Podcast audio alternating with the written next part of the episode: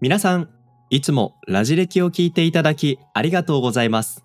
この番組は歴史の話と今の時代のつながりについて分かりやすく説明をするエヴァンジェリスト歴史の伝道者リートンと時に脱線するリートンの話を的確な相槌、編集を通してリスナーに心地よく届けるナビゲーター、ソシートでお送りします。変化の激しいニュースがあふれる今の時代に知ってほしいそんな思わずシェアしたくなるラジ歴をどうぞお楽しみください。さあ、今週は、えー戦後日本でお高度経済成長期の、えー時期に総理大臣を務めた二人、池田隼人と佐藤栄作についてお話をしています。ということですけれども、まあ、前回は特に池田隼人の、あの、若かりし頃についてお話をしましたけ中ど、心にね。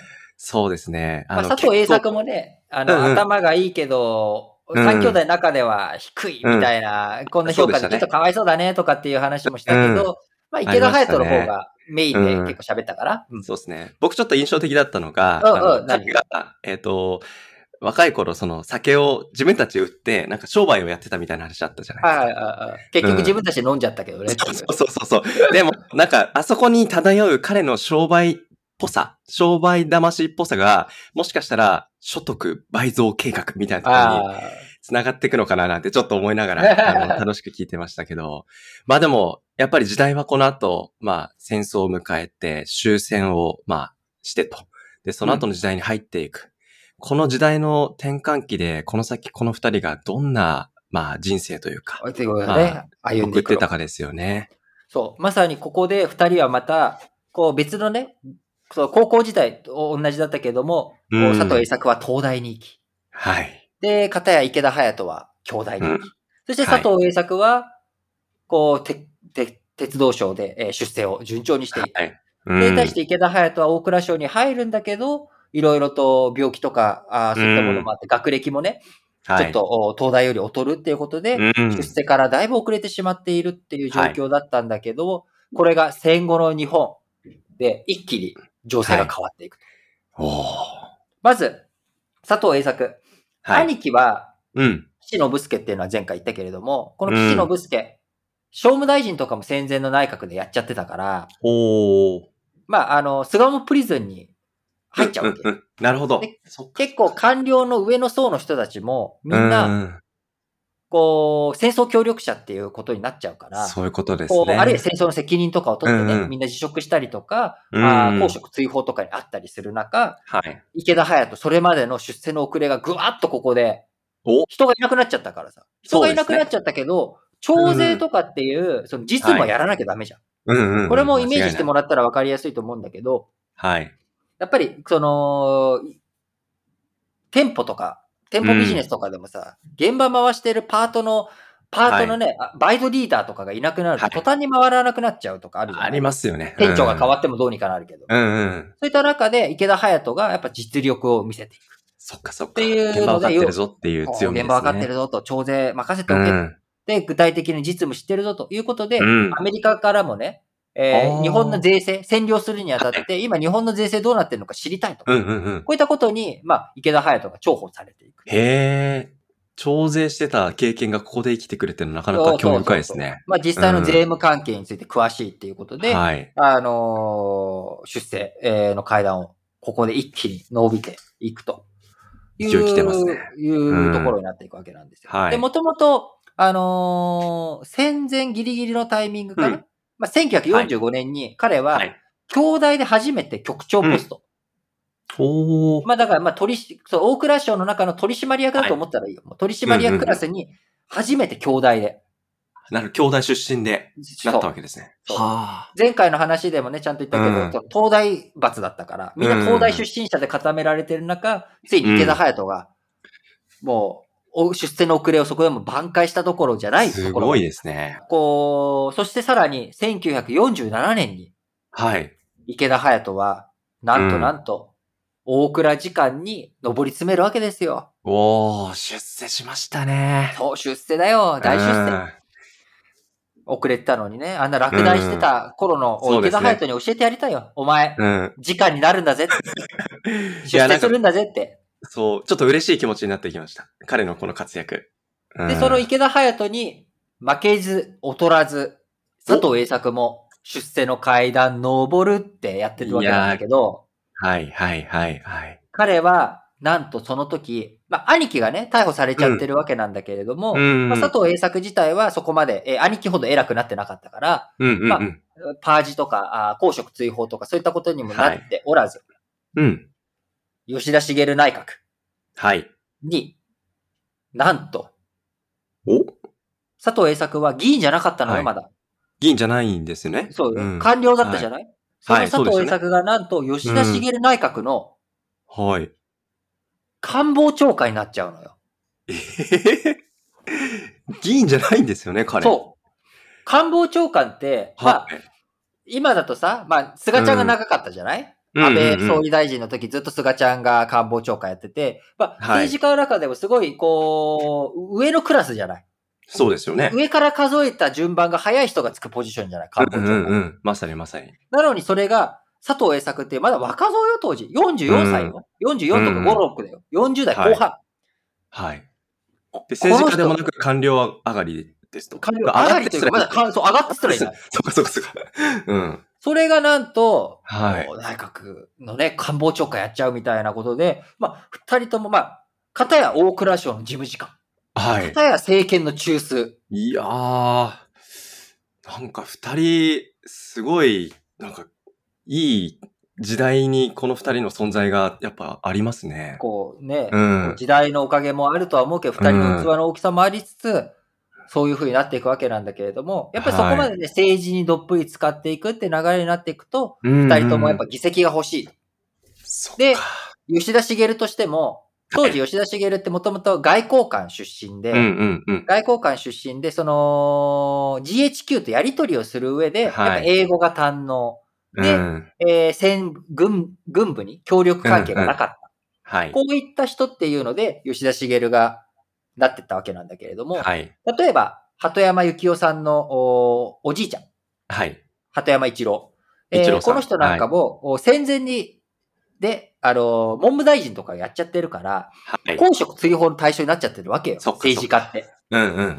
政治家で有力な人たちっていうのは、やっぱ公職追放にあっちゃうケースが多い。そっか。そうなってくると、こう、議席を新しく作っていく。く。で、吉田茂も外交官出身だから、自分の手足になる議員が欲しい。っっていうことで、は官僚出身者の中で、い。こう、選挙に出ないかって声をかけていくわけ。なるほど、なるほで、ど。佐藤栄作もちろん出ます。で、池田隼人も、もう、よし、俺も吉田茂のもとで、議員になるぞっていうことで、やるぞと。佐藤栄作もなるほどな。池田隼人も1949年の衆議院お総選挙に立候補して、二人とも当選とーなるほど。いうことになっていくわけなんですが、うんうんこうんこです。池田隼人、はい。一回生議員だね。はい。そうです1949よ年にねはい。当選してるから。